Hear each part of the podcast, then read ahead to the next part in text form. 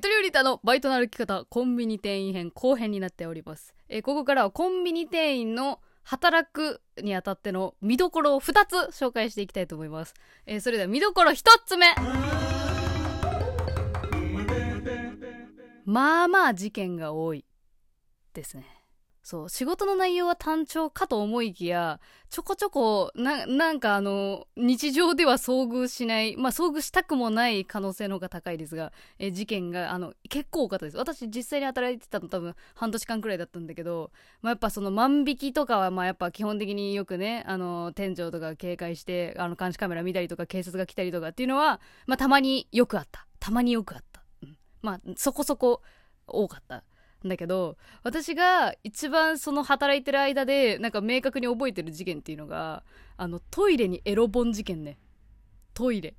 やっぱコンビニのトイレってなんていうのかなその誰でも使えるからもうほとんど公衆便所くらいの容量で使ってきたりとかする人もいるのよ。あんまり良くないんだけどね。というかまあコロナの影響でねトイレ使えないコンビニもね全然多いとは思うけど。まあ10年前なんで全然トイレね使われてて。である時そうそのうちのコンビニのあの間取り的にトイレの前にあの大人の本が置いてあるのよ。ええ何あれ？エロ本？エロ本でいいのかな？エロ本が売ってて。ね。でそそれのねもっと手前の方にはなんかジャンプとかそういうの売ってるけどさ。あの18金の大人の本だけちょっと仕切りがあったりとかするのよあそこの延長線上にトイレがあるから持って行きやすいには持って行きやすいんだけどなんかある時から確か多分なんか夏休みとかそういう系だったと思うんだけど8月とかね、うんだったと思うんだけどそこにあるエロ本が、えー、とトイレに置いてあるっていう状態になるのが続いてたらしいのよ。でまあそのねそのバイト先のオーナーねオーナーはその家族ぐるみで経営してるうちのお父さんがオーナーになるんだけどでお母さんが店長みたいな感じかなでもオーナーと店長が結構そのずっと物議を醸してたんだけどそれの犯人が分かったんですよ。誰だったかっていうと誰って誰だけどあの地元の小学生だったんだって。いやーいやーしょちょリアル。小学生がねエロ本を持ってトイレあーっていう。えーそういうことがありました。まあその小学生は多分出禁になったりとかしたのかな？学校に言われたとかそんなのなのかな？みたいなうんそういうことが起きたりとか。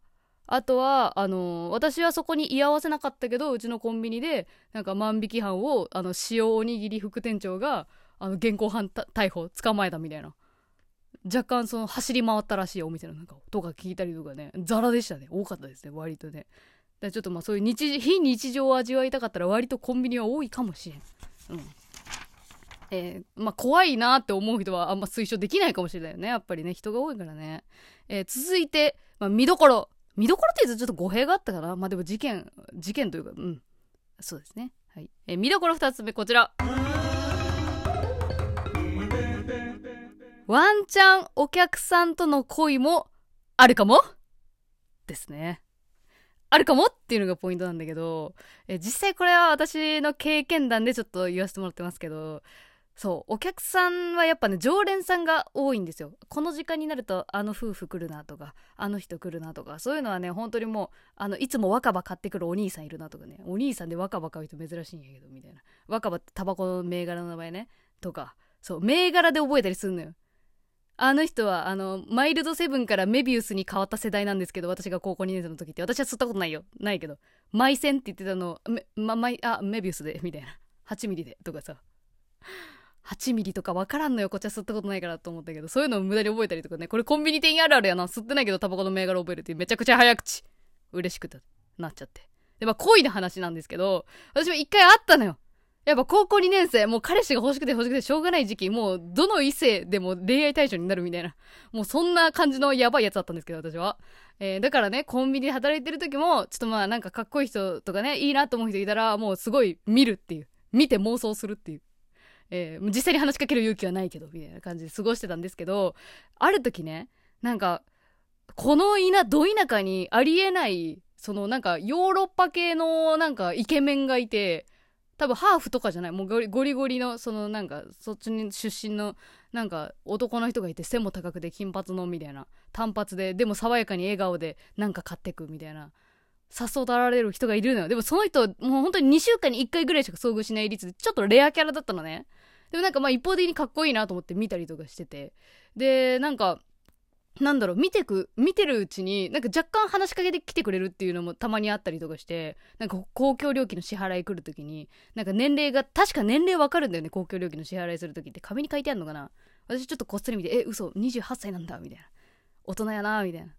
思ったりとかしてなんか一一言二言ぐらい会話したことがあるんですよ。でその状態でえっとある日あのね私トイレ掃除してたの。でトイレ掃除のなんか男子便所女子便所の間のなんか洗面台のさスペースあんじゃん。あそこで下モップ引いてたらその外の廊下側そのなんかマガジンとか置いてるあそこの廊下からその人がその外国人の男性がとことここっちで歩いてきたの。なんか隙間のガラス窓みたいになってるから見えるのね。窓閉めてやドア閉めてやってるのに。であ嘘何あの人久しぶりに見たしなんかこっち来ると思ってあのあどうもみたいな軽い尺をしたらこっちまで近づいてきてその扉越しにちょっとなんかなんかはーいみたいなちょっと手を振ってくれたのよ。で、やだ、何？みたいな。そんなわざわざそんな私に挨拶するためだけでこっちに来たみたいなやつ、つって。で、そのまま帰ってったからさ。で、嘘、何？今のちょっとドキドキするんですけどって思いながら、トイレ掃除終わった後にレジに戻ったの。そしたら、あの、その時一緒にシフトかぶってた、まあ、地元のヤンキー系のね、カラコン女子がいたんですけど、カラコン女子が、あ、さっきの人、ゆとりちゃん、まあ、私のことをあだ名で呼んで、なんか、ゆ、ゆとちゃん、ゆとちゃん宛てになんか紙置いてったよ。連絡先だったと思うって言われて、え、嘘マジで？みたいな。え、ちょっと待って両思いだったかしら？始まる？こっからストーリーがって思うじゃん。そしたらさ、そのカロコン女子がさ、あ、でもごめん、ちょっとどっか行ったわって言って、その次の瞬間。ごめん、ちょっとここら辺のゴミ箱に落としちゃったかもしれんみたいな。言われて、え、え、え、え、あ、嘘、嘘、嘘。っていう。まあ、カラコン女子が嘘ついてたのか、本当にわざと捨てたのか、わからん。うなんか、捨てたんだったら何も言ってほしくなかったけど、嘘だった可能性もあるね。ちょっと虚言癖ありそうな雰囲気もあったからね。ねえ、まあ、あの、なかったです。なんかあったかもしれないけど、なかったっていう話。結局それ以降全然合わなくて。だから、ワンチャン本当に連絡先を渡したけど、私が連絡をかけてこなかったから、向こうはこのコンビニ来づらくなって来なくなっちゃったんじゃないかっていうね。私の推測もあるわけですよ。だからあの時、カラコンバイト仲間が捨てなければ、ちょっとね、人生違ってたかもしれないですね。とかね 思ったりはするわけだけれども、まあ、実際にそのなんかお客さん側からレシートのように連絡先書かれて渡されたみたいなことはあるとかないとかほぼないけどね。ほぼない。私もだって結局ないみたいなもんやからね。でもゼロではない気がする。他のバイトに比べて。そう。思います。はい。なのでちょっとまあ本当にねなんかあの多感な時期の方はコンビニおすすめかもしれない。もしかしたら。やっぱ学生向けでもあるのかもしれない。いろいろ考慮した結果自分でちょっとやることが考えてみて。はい。ということで、えー、今回架け橋で2見どころ2つねまあまあ事件が多いと恋もあるかもっていう話をしましたが、えー、まとめると、えー、まあ仕事の内容的にはあの数学のテストの問題があったとして数学テストの中って前半は計算式の単純な問題で後半は文章問題が多いっていう感じじゃないですか。それで言うならもう前半の計算式しかないような仕事が多いですただそれの種類がめっちゃ多いからすげえ大変。うん。だからやっぱ人によってはあの給料と仕事内容が割に合ってないなって思うことは多いような気もしますね。でも一個一個はまあ本当になんか単純ではあるはずではあるんだけどね。でも新しい情報を入れるのが得意だったら大丈夫だと思う。っていう感じがする。本当にいろいろ大変だからなんか一番くじとかそういうね。あのそういうのもどんどんやってくるしね。であとはまあお店の雰囲気は地域に地域の治安によります。で治安を確認したかったらそのトイレの貸し出しを昔から知ってたかしてないかとかも割となんかあの情報の一つになるらしいよ。だも治安が悪すぎるとそのトイレの使い方も悪いからもともと貸さないっていう風に方針をとってるあのコンビニもあるとかないとか。ただ今コロナの時期なのでちょっとそこの判断も難しいかもしれません。はい。えー、ということで、えー、恒例のこのバイト先の〇〇度を発表して今回終了にしたいと思います。このコンビニの〇〇度は接客が作業芸になっちゃうの、星4つですイエーイ。まあこれは個人的なまあ感覚が結構あの大いに反映されてはいるんですけど、まあ1個星が減っている理由としては、自分がお客さん側に立った時にコンビニに行って、ものすごく楽しそうに働いてる人を見たことがあるのよ。そうおばあちゃんでコンビニで働かれてる方でお会計した時になんか唐揚げくんを買ったんだよこれローソンだな唐揚げくんのなんかね UFO の唐揚げくんが出てたのよ。焼きそば味みたいな。出ててそれがなんか真っ黒だったのね。なんか味付けの感じで。でうわ何これ真っ黒じゃんって言いながら私は買ったんだけどねこれすごいでしょ？みたいな。